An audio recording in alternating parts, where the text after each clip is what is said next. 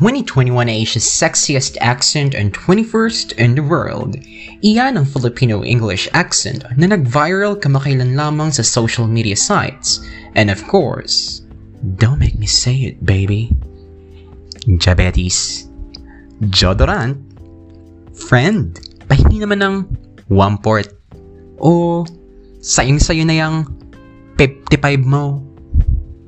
Bago pa man mabuhay ang lahat sa atin, binabati ko muna kayo ng magandang araw. Ito si Kim Oliver de Silva at nakatune in kayo sa aking podcast na may layuning magbigay impormasyon sa mga trending at viral ngayon.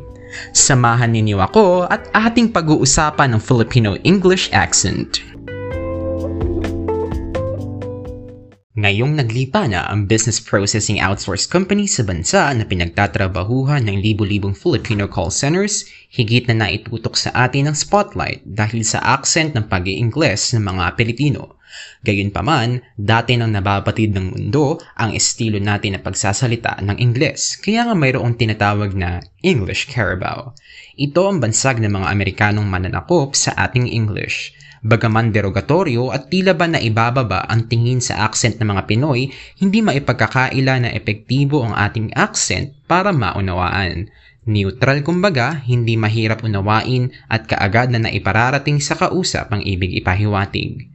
Ginagawa nating simple ang mga bagay-bagay, pinaiikli at pinadudulas ang pagsasalita para mas madaling maipaintindi. Sa critical na analysis, sisikapin nating magsalita sa pinaka-episyenteng pamamaraan dahil ito ang kahingian ng dayuhang kapitalista mula sa atin.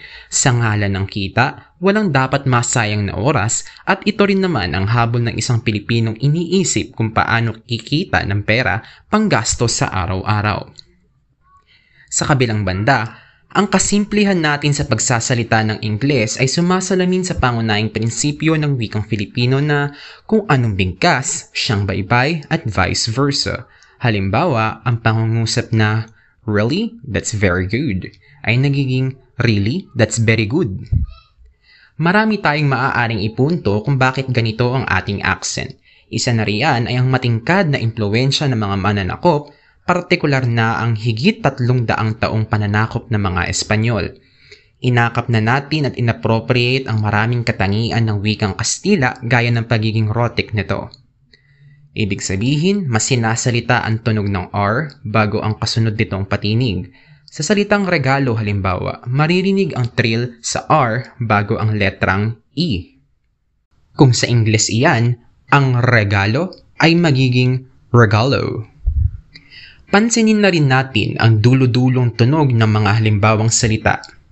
Sa Filipino, tiyak tayo sa tunog ng letrang O bilang O. Subalit sa Ingles, maraming maaaring maging variasyon ang O.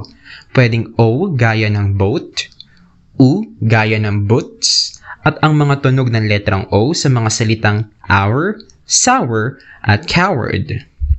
Sa madaling salita, maaari naiiba talaga ang ating accent bilang mga Pilipino dahil hindi lang naman A, E, I, O at U ang bigas ng mga patinig na ito kung nasa English.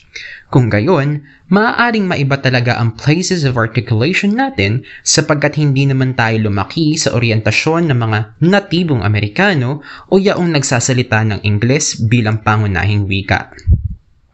Sa pangkalahatang pagtingin, hindi dapat maliitin ang paraan natin ng pag iingles Asersyon nga ito na nakapagsasalita tayo ng wika ng dayuhan, kumikita tayo ng salapi, at nakapagpapahayag tayo ng damdamin ng epektibo.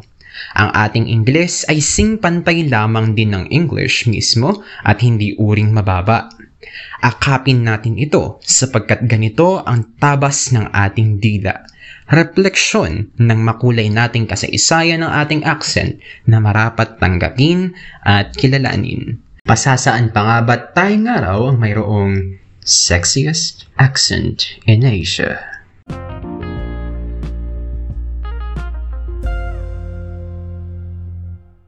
Sana'y nagustuhan ninyo ang ating episode ngayon. Marami pa tayong pag-aaralan at gustong matutuhan dahil ang kaalaman ay kapangyarihan. Hanggang sa muli, ito si Kim Oliver de Silva nagpapaalala, maging kritikal, mapanuri at mapagmatsyag. Ingat tayong lahat.